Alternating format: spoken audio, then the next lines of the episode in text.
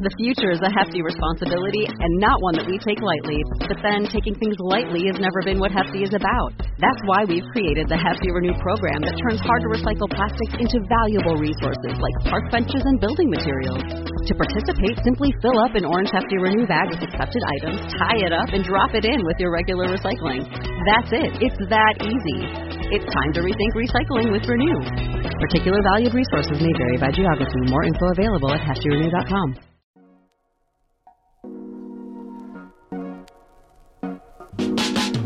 Welcome to the Kottke Ride Home for Monday, September twentieth, twenty twenty-one. I'm Jackson Bird. Today, the history and science of mosh pits.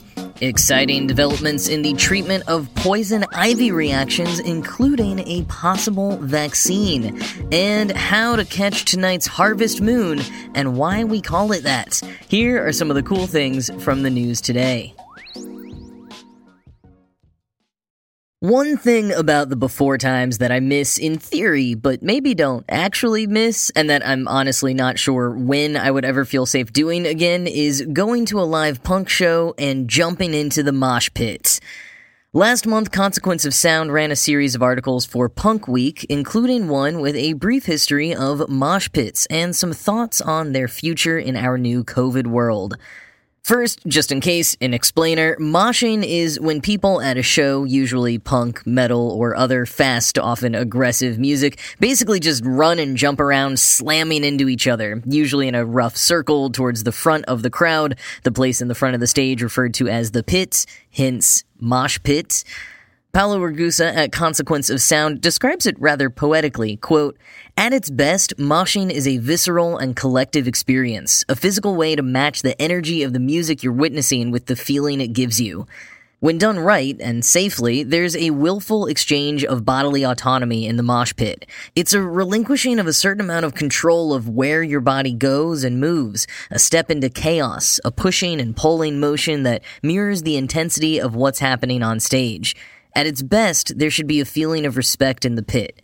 Everyone is there for a similar reason, to enjoy live music in a visceral and cathartic way. At its worst, moshing can be, of course, deeply harmful." End quote. And yes, truly, Ragusa gives this specific example, but it really could be applied universally to so many scenes. Quoting again, "The recent H B O documentary on Woodstock ninety-nine outlines this concept in a devastating way, bringing up the fact that women were reportedly assaulted and violated in the pent-up, male-dominated crowds, and that the anonymity of a concert allowed for the lack of accountability and personal responsibility. Watching the doc, it's clear that this behavior went directly against the peaceful mission of the original Woodstock, and that using a mosh pit as an arena for debauchery is an act of cowardice. What's more, it went against the ethos of punk, and the reason moshing exists in the first place." End quote. But why does moshing exist? Well, first, as Ragusa at Consequence of Sound enlightened me, the term mosh comes from a misinterpretation of something H R from Bad Brains said to the audience. He told them to mash, but in his Jamaican accent, people thought he said mosh. The act of moshing, or mashing as it were, was already a practice that was happening at punk shows before Bad Brains' directive was misheard. So, before punk, if you were going to a really upbeat, even chaotic show like Jefferson Airplane, Ragusa says, there was still a concert etiquette that you followed. The more polite dancing began to be broken at early punk shows in the late nineteen seventies. One of the main precursors to moshing was something called pogoing, which is basically just jumping up and down in place with your arms at your sides. Sid Vicious, the bassist of the Sex Pistols, claims to have invented it, sometimes saying he made it up to make fun of non-punks who came to their shows, while others like Viv Albertine from The Slits says that other people made it up to make fun of the way that Sid Vicious jumped up and down when he played the saxophone. Regardless, pogoing picked up around England and in Washington, D C and Southern California. And a little bit later, also in Southern California, crowds at Black Flag and Fear concerts started slam dancing, which is pretty much moshing, and started becoming a normal part of punk shows everywhere throughout the eighties. And according to Ragusa, it broke into the mainstream in the nineties when grunge brought so much of the punk world to the mainstream. But for punk, it was something unique. Quoting again, Moshing was a response to the aggression of the sound and the rejection of conformity and tradition, but it was also a way of bringing people together under a common identity. End quote. That common, or we could say collective, identity is interesting to think about in the context of the science of mosh pits. While the hectic behavior in a mosh pit may seem totally random, without group coordination or seemingly even individual patterns, physicist and heavy metal fan Jesse Silverberg conducted a study in two thousand thirteen showing that, quoting an Atlantic write-up from the time, while the individual movements of moshers may be random, their collective behavior follows a few simple rules. End quote. Silverberg and his research team studied a lot of videos of moshing, went to some mosh pits themselves, and then reduced each individual down to a simple particle in order to create an interactive model that you can still play with online. I'll put a link in the show notes if you want to experiment with it. And basically, through that model and the simulations, Silverberg and his team found that moshers behave a lot like gas particles. Silverberg told The Atlantic, quote, moshers move randomly, colliding with one another in an undirected fashion. It turns out that the statistical description we use for gases matches the behavior of people in mosh pits.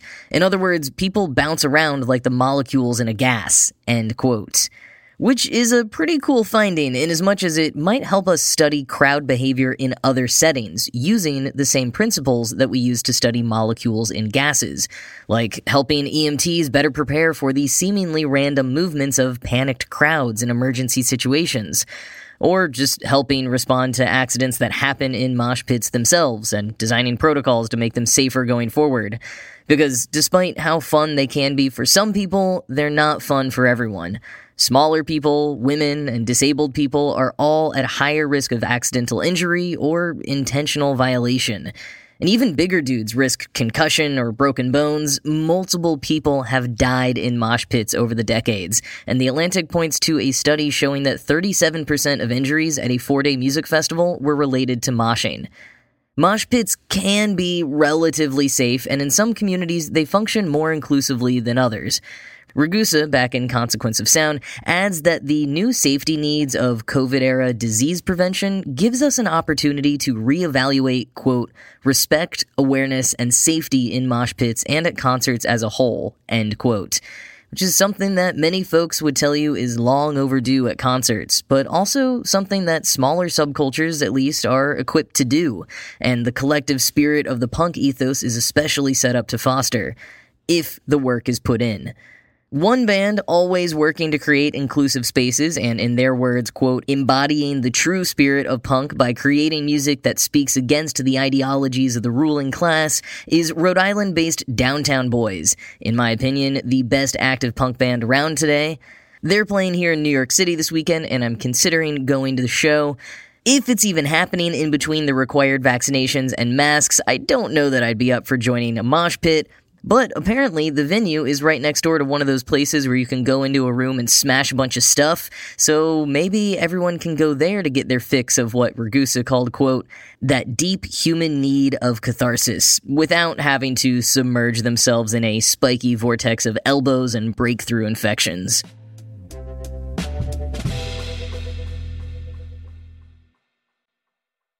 With the mRNA vaccine revolution here, we're on the precipice of a lot of promising prevention strategies for everything from H I V to cancer. It is truly an exciting time to be alive, despite, you know, everything going on that caused us to finally put money behind mRNA technology.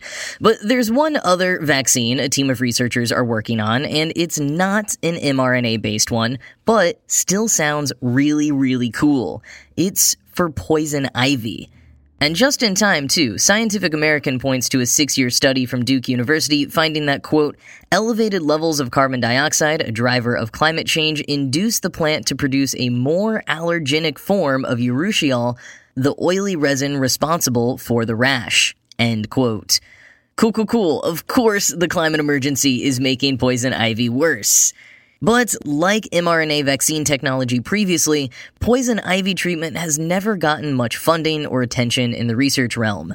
Even though ten to fifty million Americans every year experience rashes from poison ivy, it's seen as something that you treat with a half-effective over-the-counter balm or maybe a visit to your physician. No one really thinks about trying to make treatment or prevention better, except for biochemist Sven-Erik Yord and a few others. And one recent finding of Yord and his team, at least in animal studies, antihistamines are useless against urushiol, which explains why they so rarely work despite always being recommended as treatment. But there is good news. Quoting Scientific American, working with urushiol-exposed mice, Yord and his colleagues found that an immune chemical called interleukin thirty-three, or I L thirty-three, plays a key role in causing the infernal itch. Released by skin cells, it acts directly on sensory neurons in the skin. If either I L thirty-three or its receptor is blocked, the mice stop scratching, a finding that suggests a new route for treatment. Because I L thirty-three is involved in asthma and eczema, at least two companies already are working on drugs to block it, but its role in poison ivy was a surprise. End quote. And another development comes from dermatologist Brian Kim at the Center for the Study of Itch and Sensory Disorders at Washington University. Quoting again, also working with mice, Kim, along with scientists at Johns Hopkins University, has shown that immune system components called mast cells trigger itch neurons in the skin. The mast cell and I L thirty-three pathways are both very new mechanisms, Kim says. In the past, dermatologists believed that urushiol rashes and itch were triggered by the immune system's T cells, which rally antibodies to attack the skin irritant. Kim believes that T cells do cause the inflamed rash of poison ivy, but that these other pathways provoke the itch. In other words, what causes the itch is very different from what causes the rash. End quote. Both of these studies will need to be extended to human trials, which are, again, tough to get funding for. But one study that is moving ahead with human trials is for a compound called P D C A P B, a synthetic version of urushiol's active component that would be injected as a vaccine once a year or every other year. It would work to reduce or eliminate reactions to poison oak and poison ivy, so it would perhaps most be useful for people like farmers, park rangers, or Batman. The vaccine passed initial safety testing in humans and is about to begin a small, randomized controlled trial. And unlike the others, there is no lack of interest. Ray Haig, C E O of Hapton Sciences, which licensed the compound, says he gets emails every spring from people asking if it's ready or if they can be in a trial. So the potential on this one is pretty exciting. Vaccines, man, they are seriously very cool.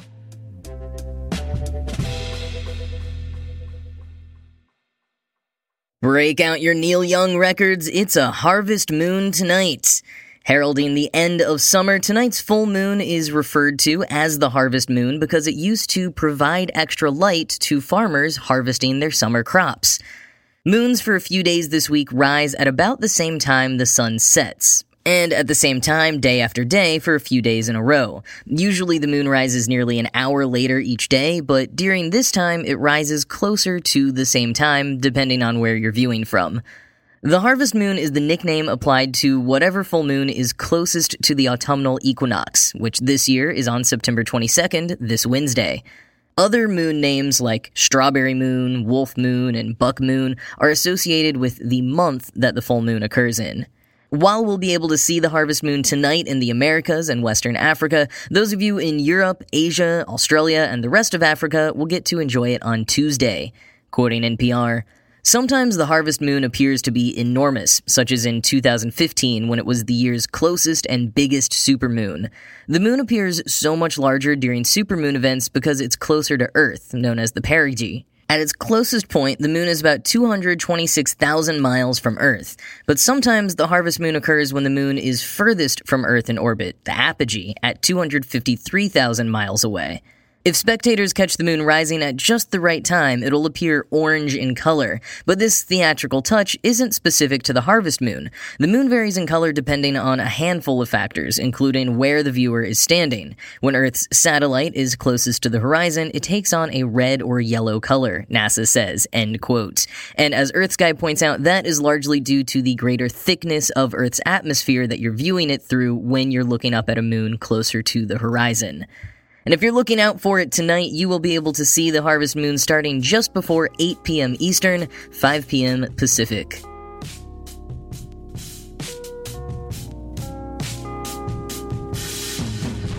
So I studied abroad in Amsterdam when I was in college, and one thing I did not learn until I arrived there was that the Netherlands is the tallest nation in the world, and have been for about seventy years. Now, as a pretty short person, even here in the U S, I felt like I was in the land of giants. I even had to buy a kid's bike because the adult ones were all too big. It was ridiculous. Well, the Dutch might be on the verge of losing their crown. According to a new study by Statistics Netherlands and the National Institute of Public Health, Dutch men born in two thousand one were a full centimeter shorter than those born in nineteen eighty, and Dutch women were one point four centimeters shorter.